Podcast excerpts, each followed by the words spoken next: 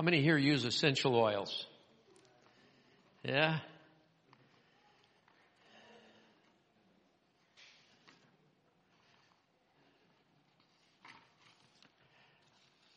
I did a little looking into that. Essential oils are a billion dollar industry today. You know, we should have all got in on the ground floor. Yeah. But uh, it's amazing to me how many different essential oils there are out there. I mean, every single herb and spice and this and that. Now the latest is CBD oil, you know, and uh, It'll cure everything. Right? I know our, our sister Hazel makes different uh, oils and lotions and potions, and she's got this one. I don't know. I can't remember what you called it, but because at the time I was fishing so much, my hands were always and the fishing eggs. You know, you're using that cure, and it's drying them out and cracking them, and uh, cracking your skin and doing all this stuff. And she had this um, lotion she'd put together and said, "Try this." I think it was made out of uh, just stuff she'd picked out of her yard. I don't remember, but I remember it worked. I mean, I, I, I was using every kind of anointed oil out there, Gold Bond, uh, fisherman's friend, uh, you know, you name it. Uh, and uh, she brought me this lotion, gave it to me that she makes, and and I went, wow, that stuff really works. So there's essential oil, and I believe they serve their purposes, and I believe that they're useful, and I believe that uh, uh, they can do all kinds of different things because God gave them to us. But there's also other essential oils, essential oils that we need to think about that have a spiritual effect, not just a body effect. And the spiritual effect, we're going to look at some of that. Obviously, as you can see in Matthew 25, 3, if you want to turn there. It's a story about ten virgins. It said there were five wise and five foolish virgins and they were waiting for the bridegroom to show up. And uh, so they all headed out to wait the night through, uh, waiting for the bridegroom. And it said the five wise virgins took with them extra oil. The five foolish did not have extra oil, and they were running low. And they said, Give us some oil. We'll buy it from you even. Um, but we need oil to sustain us through. And uh, the people with the oil, the five wise uh, virgins in the story that G- the parable that Jesus is giving us there, said, "No, go buy some for yourselves, or we won't have enough either." While they were gone, it says the bridegroom showed up, and so the five uh, wise virgins went in to be with the bridegroom, and the five foolish were left out and they couldn't get in. Um, there's a lot to that story. I'm not going to explore it that much. I just mostly want to talk about how important it is that we have a uh, a spiritual side to the essential oil in our life, and we recognize what that is. How important it is to have the oil or anointing of the Holy Spirit.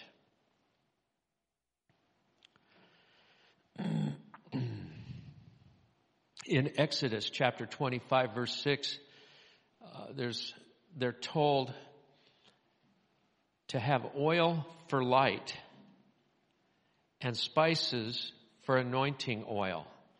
So as they're preparing for the, the, the temple, um, some of the requirements is oil for light, and, and in it it says pure oil, uh, pressed oil, um, pressed olive oil. You go to the store, my wife, you know, being Italian, we go to the store. I go, oh, here's some olive oil. She goes, no, puts it back. She looks through, says, here's the olive oil. She knows which one is the right one for what she likes to do with it. And I'm like, what's the difference? She goes, taste, cooking, smoking, not smoking the oil, the, the smoke that would rise up off of it. So the idea there is the more impurity, the more the light would smoke. So they're saying pure oil so that you wouldn't be putting off with impurities, a, a filling the, the tabernacle, filling the temple with smoke and, um, and pollution. Thank you, Bob. In Exodus chapter 27 verse 20, it says, bring pure oil again for the light to cause the lamp to burn always. In other words, not allow it to go out. That light had to go 24 7. They wanted that lamp burning, representation of God.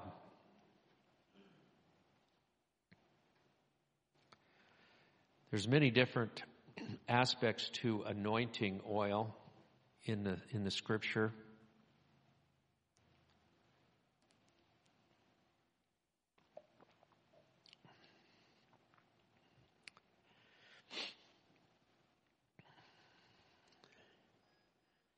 Saul was anointed with oil as king over Israel, and then later unanointed. Not with oil, but unanointed. The Holy Spirit came in the anointing to Saul. Said the Spirit of God came upon him. But later, the Spirit of God departed from him, and an evil spirit troubled him. Can that happen in the bride of Christ?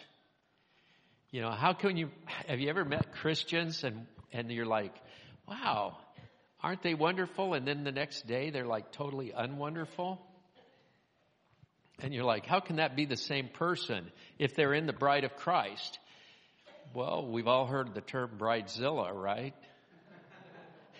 I think people can be in the bride of Christ and still be uh, just over the top sometimes. I've heard many teachings over the years, and my background teaching is that no, you would no longer be in the bride of Christ. But I believe the Lord has shown me, no, you're just a bridezilla.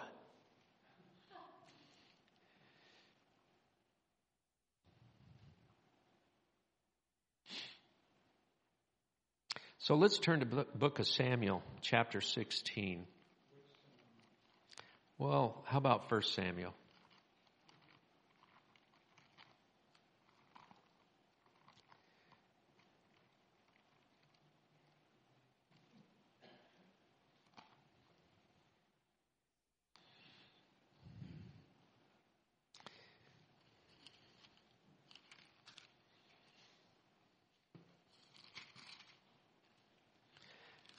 This is a story of Samuel anointing David.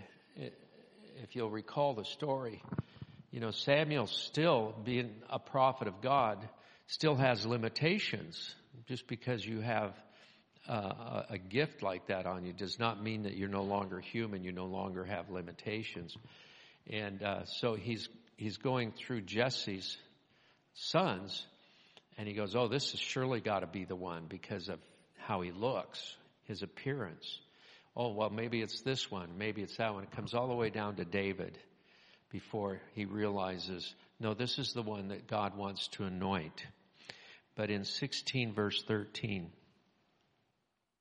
so as David stood there among his brothers, Samuel took the flask of oil, olive oil he had brought, and anointed David with the oil, and the Spirit of the Lord came powerfully upon David from that day on. We're going to look at a couple of kinds of anointing the anointing that can come on you and the anointing that can dwell in you.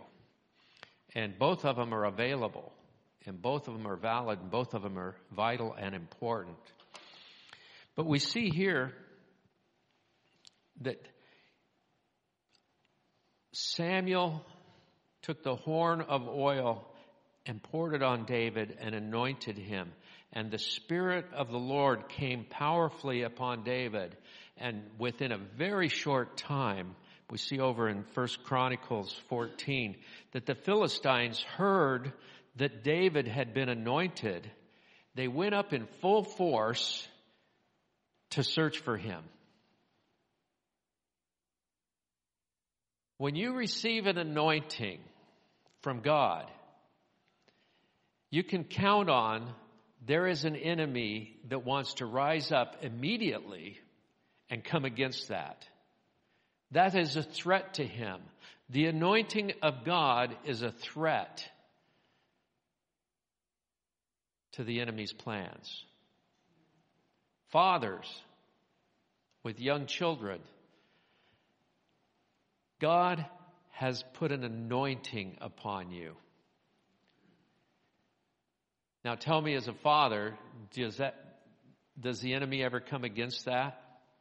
You find yourself just totally powerless, frustrated, tired, any of those things? No? Okay. I guess it was just me. But my kids turned out okay anyway, due to their Italian mama. But any anointing you receive will come under immediate attack. Now, also as parents, I want you to understand this about your children. Your children will receive anointings too. And you, as parents, are the ones to be really protect that because children don't understand the warfare. Now we're going to get into this in the book of Acts. We're going to see where when Jesus talks about the Spirit of the Lord coming upon them, you will receive power. Well, what, what is that for? For warfare. That's an anointing for warfare. And we'll talk about that a little bit. But our children receive anointings too, and the enemy really knows how to exploit that, devastate that, discourage that. I was talking with someone recently, and they were talking about the age of, of development in children, the left brain, right brain. And the right brain, the right side of the brain, as it's developing, really can perceive the things of God. The left side of the brain gets very much drawn into uh, the practical side of, of life and the, the, the cares of life and so on and so forth. And people who exploit children understand this. And they immediately go after the right side of the brain and try to program it separately before the child can develop fully their, their understanding, their perception of God. Um, and people that get into um, uh, ritualistic abuse, those kind of cults and stuff, they know that and they begin to program that child before they, they, before that right side of the brain really grabs a hold of the things of God. And as a parent, you're responsible for your children's development spiritually. And um, that never quits, by the way, even when they grow up. I've got a son that'll be 44 this year, and I'm still concerned about him at times, you know, and his decisions in life. I mean, he's far surpassed me as far as in a lot of ways of wisdom and, and so on and so forth, but you can't help but, you know, be interceding for them, praying for them, and wanting the best for them. And uh, praying for hedge of protection around your children. So in First uh, Chronicles we see the Philistines heard that David had been anointed. They went up, it said, in full force. They didn't just go, ah, we hear this new guy's king. Well, they knew of his, they knew of some of him. He'd killed their main dude. So, so they'd heard of his exploits and, and, and that was a little troubling.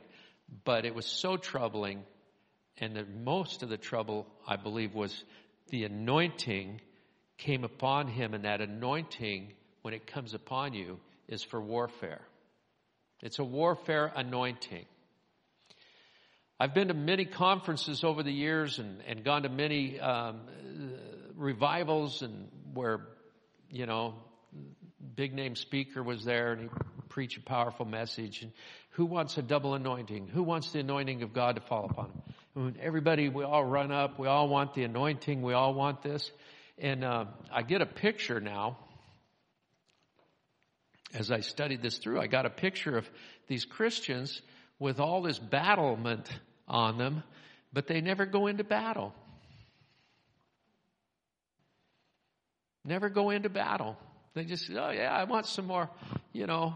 It's like those South American generals, you know, they got so many things across and ribbons and things across their chest. They have to get those real broad shouldered suits to carry them all. And they've never actually seen battle. They just keep talking about and add more ribbons.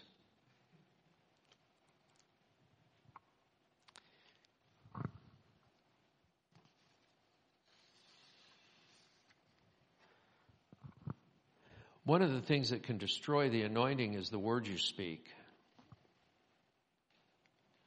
I heard this story this week. There were these two farmers. One farmer was always very positive. The other farmer was very negative. They were friends. Um, the one farmer was like, "Oh man, this is a perfect day to plant." The other farmer was like, "Oh, it's too hot to plant." The other farmer was like, "Oh, you know, this will give the, the, the seeds time to set in the ground before the rains come and maybe flood them. The other one was, without rain, it'll never do anything. And so anyway, on and on, everything in life. One was very positive and one was very negative. Well, one day the farmer that's very positive got himself a new hunting dog. This was a great dog. So he invited his neighbor farmer, the negative farmer, out to go hunting. And they go out and they're sitting in the in the boat, and these ducks fly by. And the, the one farmer shoots a duck, and he says to his dog, Go get it, boy. The dog leaps out of the boat, runs across the water, gets the uh, bird, and brings it back. And he says, What do you think of my new dog? And he says, Yeah, I didn't think much of him. He can't swim. If you cannot recognize God in things. Uh, Jacob, uh, the story of Jacob, fought with God. He wrestled with God.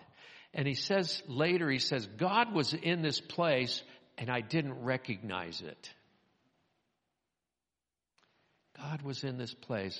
I didn't recognize it. But an interesting thing, after he recognized it, the rock that he had used as a pillow, what did he do? He anointed it with oil. He put oil on it.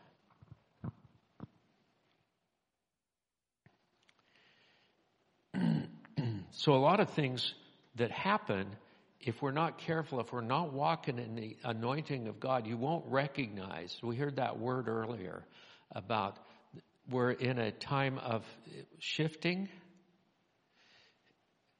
and for us to be aware of that. And you won't be aware of those things.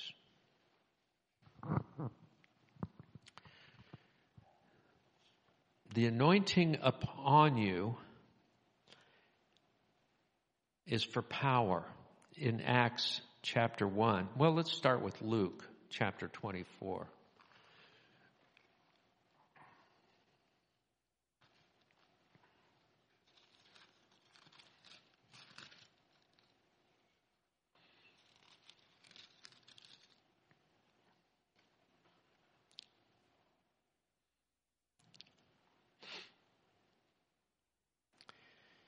In verse 49, Jesus is speaking to his disciples and he says, And now I will send the Holy Spirit just as my Father promised.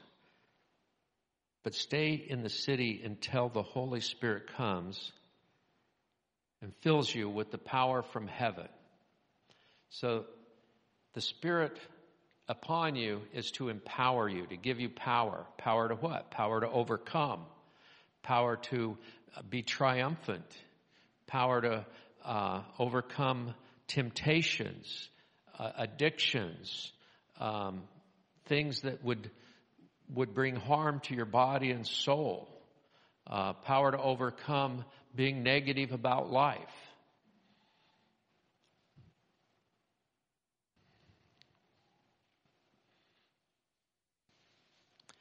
Power to overcome the enemy.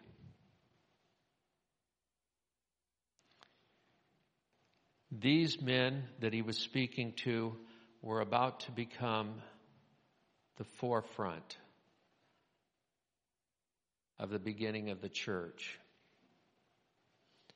And he said, I want you to wait for the Holy Spirit. And when he comes, you're going to receive power from on high. Now, what have we done as a church with that? I'm sorry, but I, I think we've blown it. You know, the spirit filled part of the body of Christ, the spirit filled church, we have taken that and we've said, oh, wow, you know, I want the spirit. And again, we go to these meetings or we have a special guest speaker that can really proclaim a message and say, Do you want the double anointing? Do you want this? Do you want, yeah, I want this, I want that. Do you want to speak in tongues? Yes, I want to speak in tongues. Spirit of the Lord is upon me so that I can spend all my time showing the world that I speak in tongues.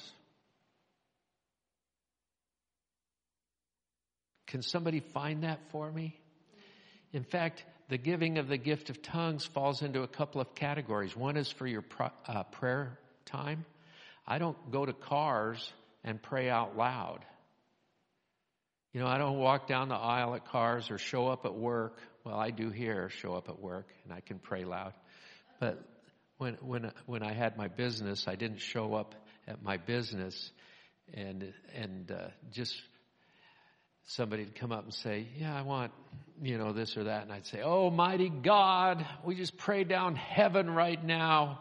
You know, I never did that. Does anybody here do that? Uh, if you do, we have some essential oils that will help you. um, and I don't do that with tongues either. Tongues are a prayer life, or they're a sign for the unbeliever where in the service there is tongues with interpretation of tongues. My experience with that was um, not yet a believer, went to church with my wife. The church was pretty um, high praise, and a uh, person got up and spoke in tongues. And I said to my wife, Wow, do they speak Hebrew here? And she says, No, I think that's tongues. And I go, Tongues? Tongues talk. I've heard of tongues talkers, you know. Um, but the next thing that happened was there was the interpretation of tongues that came along with it. And with that, I went, God is in this place. And I need to get out of here. That was my exact thoughts. God is in this place and I got to get out of here. But I was sandwiched into the pew and there was no way out. And so I surrendered myself to Christ right then. I just said, God, I, am I'm, I'm in need. I'm a sinner. I, I need you. Just the conviction of the Holy Spirit. But what we've done with tongues in the church is we've made it a display rather than a, a use of the original intention of God. And uh, there's exhortation from Paul in the Bible about that to the church at Corinth. And uh, do I believe in speaking in tongues? Absolutely. I believe that you should seek the Holy Spirit. You should be baptized in the Holy Spirit. You should speak in tongues. But, um, and it's going to affect you emotionally and physically. I mean, it's just because we don't know how to handle the, the spiritual realm too much. But it is so, its intention is for so much more than what we've allowed it to be. And so what we do is rather than really fulfilling the anointing that comes with that, because we're going to get to that in a second where Jesus said, the Spirit of the Lord is upon me for these reasons. And we don't want to do that as a church. Those are difficult things. So what we'll do as a church is say, the Spirit of the Lord is upon me so that I can just enjoy it and, and, and just totally just make it all happen right here in this meeting. And it's not for the meeting.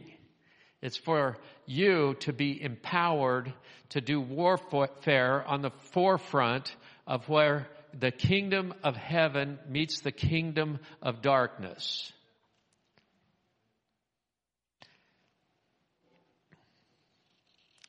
The kingdom of heaven does not necessarily meet the kingdom of darkness in the walls of a church building. There's an element to it, but no, it's in my every, it's in your everyday life. It's in your workplace. It's in your marriage. It's inside your home. It's in your uh, in-laws home. It's in your outlaws homes. It's, it's, it's everywhere you go. The kingdom of heaven is, is goes with you. And it is to confront the kingdom of darkness.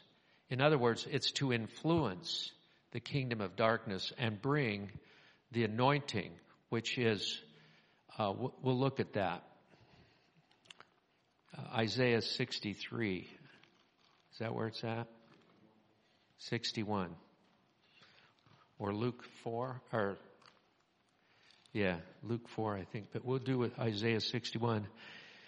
Good news for the oppressed. The Spirit of the sovereign Lord is upon me. Now, this is a prophetic word. Jesus later uses it when he begins his ministry. The Spirit of the Lord, sovereign Lord, is upon me, for the Lord has anointed me. What's the anointing for? The anointing breaks the heavy burden. The anointing breaks the chains of bondage. The anointing breaks the, the opens the cell doors to those that are imprisoned. The Spirit of the Sovereign Lord is upon me, for the Lord has anointed me to bring good news to the poor. Why the poor? Well, poor in spirit? Yes. Poor in the physical? Yes. Every aspect of it. Good news. He has sent me to comfort the brokenhearted, to proclaim that captives will be released and prisoners will be freed. He has sent me to tell those who mourn that the time of the Lord's favor has come, come and with it the day of God's anger against their enemies. The Spirit of the Lord is upon you to preach good news. The Spirit of the Lord has empowered you to take that with you wherever you go. And then to do it the way you do it. We, we so often will look and go, we'll see somebody with a, a, a gift, especially a, a, real preaching gift or something, and, and uh, uh, they're on display. And we go, wow, that guy's really anointed.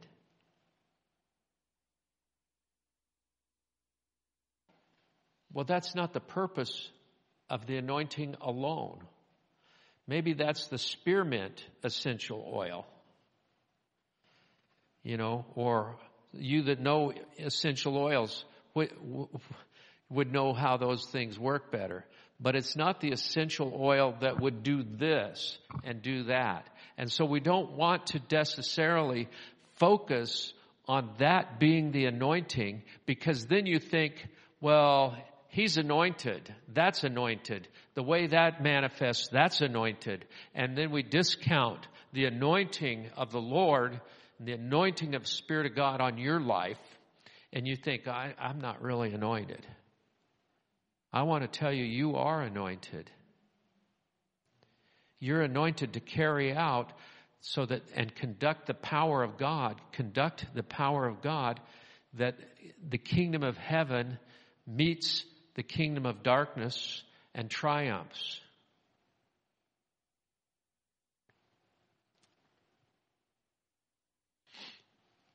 I'm going to close with this Psalm 133.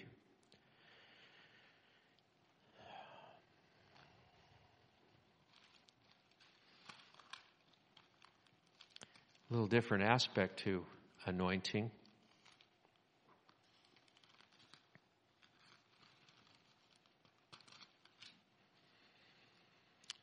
Psalm 133, verse 1 How wonderful and pleasant it is when brethren, when brothers live together in harmony, in unity. How wonderful and pleasant it is when brothers live together in harmony. For harmony is as precious as the anointing oil. Now listen to this. It's as precious as the anointing oil that poured over Aaron's beard, that ran down his beard and onto the border of his, gar- his robe. That's a lot of anointing oil. It's a lot of anointing oil.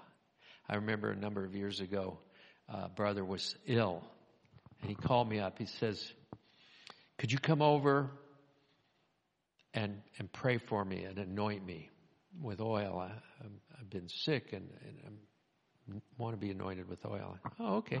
I got my little flask oil and put it in my pocket. It actually fits in that little pocket inside the big pocket. That's how powerful it is. Powerful essential oil. And it is the faith that operates behind it. But I get there with my little oil and he says, okay, let's go in the bathroom. I'm going to stand in the shower. And he hands me these two giant quart bottles of, of uh, Kirkland olive oil. And he says, I want you to pour this over my head. And I'm like, Okay. All right. And anointed him with oil. I mean, he wasn't taking any chances. He was like, yeah, I know you got the little power packed oil, but I want, I want, I want the big anointing. And, uh, it's faith that was in operation. Well, in Psalm 133, unity has an anointing, is vital. Whenever you agree with somebody, one can chase a thousand, two can chase how many? How many? How many? So if, if, if a husband and wife are not in agreement, the children rule the house. But if the husband and wife are in agreement, they could have 10,000 kids and chase them. Unity has an anointing. Harmony is as precious as the anointing oil that was poured over Aaron's head.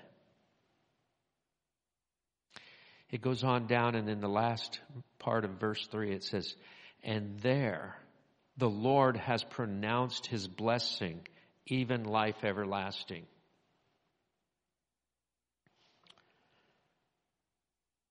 I want to tell you how important unity is. It's vital.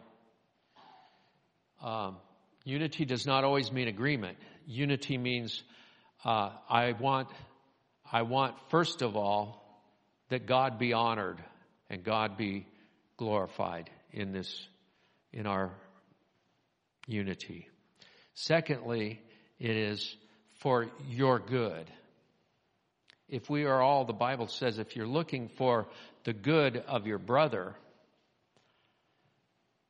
that you'll be blessed. If you're just looking for your own good, then you're, you're missing out on this, how good and how pleasant it is that can happen can be there. In Ephesians chapter 4 verse 16 it talks about the body of Christ and all parts of that body and how they work together to the good. Well, when you when you decide no longer to be in unity, I was reading through the things that God hates recently. And and I mean, I'm looking at what he hates. He hates this. I'm like, yeah. He hates this. Yeah. He hates this. Yeah. He hates discord among the brethren. You're like, those that sow discord among the brethren, you're like, oh, how'd that fit in there? That seems a little bit over the top in comparison to the rest of these. Or another example.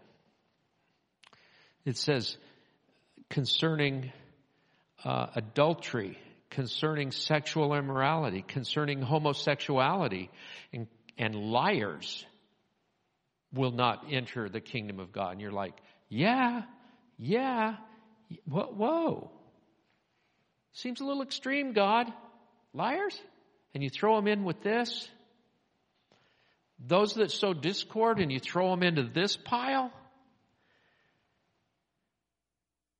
I'm not saying that's my set. That was God saying that.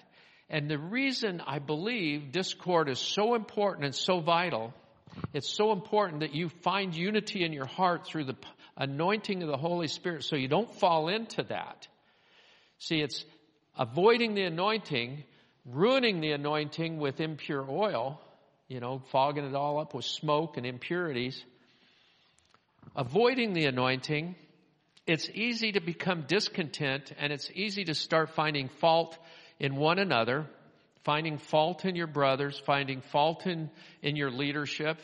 It's easy to find fault. Uh, years ago, a guy said to me one time, he said, God has given me the ministry of finding the problems in a church. I said, well, that's not a specialist. We all have that. That's a gift every one of us has. I can, within a day or two of being friends with somebody new that I'm like all caught up in, oh man, I can go, oh wow.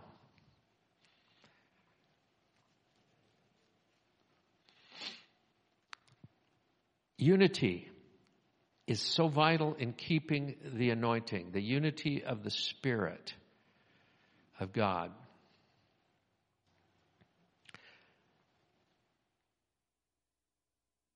The body of Christ working together. Now, here's how that operates. The body of Christ working together is like this. You all play a part in the body of Christ. And it says when one part of the body suffers, we all suffer. Does it not say that? When one part is failing, one part is sick, all parts are sick. The rest of the body does everything it can to compensate. One day, I was just walking along. Everything was fine. Suddenly, I felt a little pain. I'm like, oh, I must have ate at Taco Bell. And the next thing I know, I'm on my hands and knees in my living room, dying. I didn't know what was going on. Go to the doctor. He says, Oh, you're having appendicitis. I go in, appendix has, has just started to burst, and they yank it out and uh, give me some pain pills. And the next day we got on a plane and flew to Washington, D.C. he says, You'll be fine. Uh, who, who's the Alaskan guy, Mark, that played uh, for the Broncos? And uh, Mark, anybody remember? Schlereth. He says, I pulled his appendix out and three days later he played in the Super Bowl, so you'll be fine. Well, I believed him. And he probably did, but I don't know how. Because when I got to DC, and it was a great flight, the, those essential oils they gave me to take did the job. but the next day in DC, I was like, I don't feel so good. But the point is, when the body's sick, the whole body comes together, or is that's the way God designed it. Now, cancer is similar to that. Cancer, though, is insidious. Cancer is secretive. Cancer is hidden. And cancer is like discord. And, and the body trying to take it and cover for it. But the original intent is this. I'm going to pick on you, Barry. Is that okay? You, you good with that? So I see Barry, and I love Barry. I really love this man. He's been a good friend for many years and a good brother, and he, he, he sees these things of God that come in from way out of space. You know, they're out there in a realm that my gift doesn't operate, and they come in, and I'm like, wow, yeah, I like that. But he's got his shortcomings. Do you have any shortcomings that we're not aware of? Yeah, he does. I'm aware of some of them. What am I supposed to do? I'm supposed to, if I recognize a deficiency in the body, I'm supposed to be who I am, and that kind of makes up for it, rather than saying, this guy has issues. As a pastor, it's really easy for you to find deficiencies in me.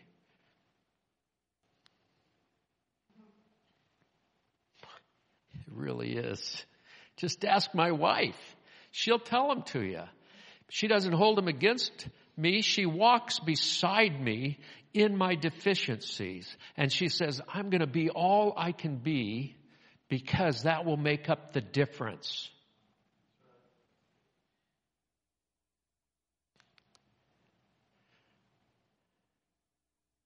That's why God hates discord. It breaks the anointing that God wants to have on a body of believers. They're in the book of Acts. They're waiting. The Holy Spirit comes. They receive power from on high. And what's the first thing they did? They all came together in unity. They had all things common and everything's going good until Ananias and Sapphira walk in saying, well, we did this. And he says, why have you chosen to lie against the Holy Spirit? And they drop dead. I thought that was a little extreme, God. I read that and I do. I'm like, whoa, that's a little extreme. What happened there? Was it just that they lied? No, they brought something very foreign into this unity, into this body, and God says, we're not going to have it.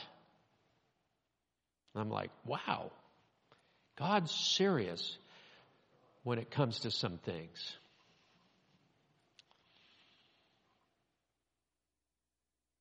But these things happen. Doesn't mean that life is over. It just is saying, God is saying, I would like the body of Christ to come into fullness, and I will bring it into fullness. And when I do, there will not be these things. When I do, this person will become all that they can be, and that will cover your deficiencies. You see, we see one of the ways the devil wants to work in a church. We're, we're at a new beginning here, folks. It's pretty exciting on one hand. It really is. But sometimes I look at it and I go, oh, there's a lot of work ahead.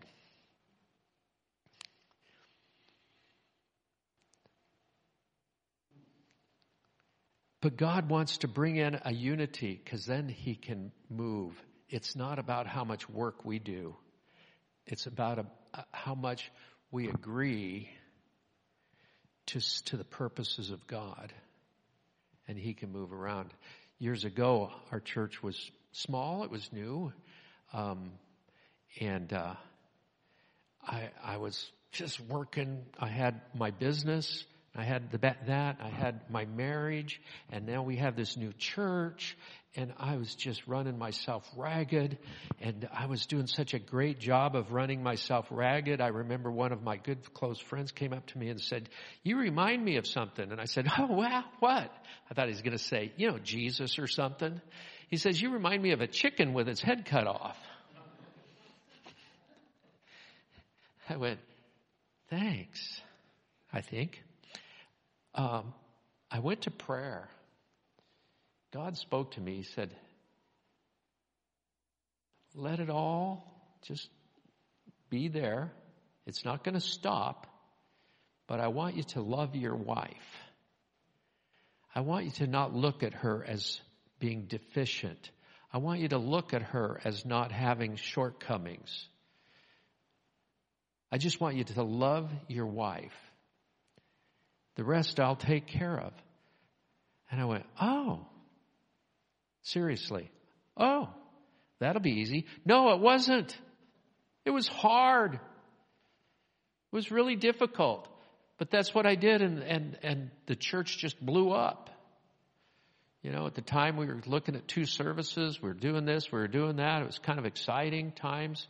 We, we ran into some real major difficulties, uh, when our son and, and the Richardson sons were killed in the car wreck, and it set us back. But um, once again, even in the midst of that, it was like if I just focus on loving, God will take care of the rest. And in loving, you also focus on unity. Unity does not always mean I'm in agreement. Unity means I'm just not going to separate myself from you and sow lies or discord or, or negativity about you. It's just not going to happen. But we all fall prey to that because we're not perfect yet.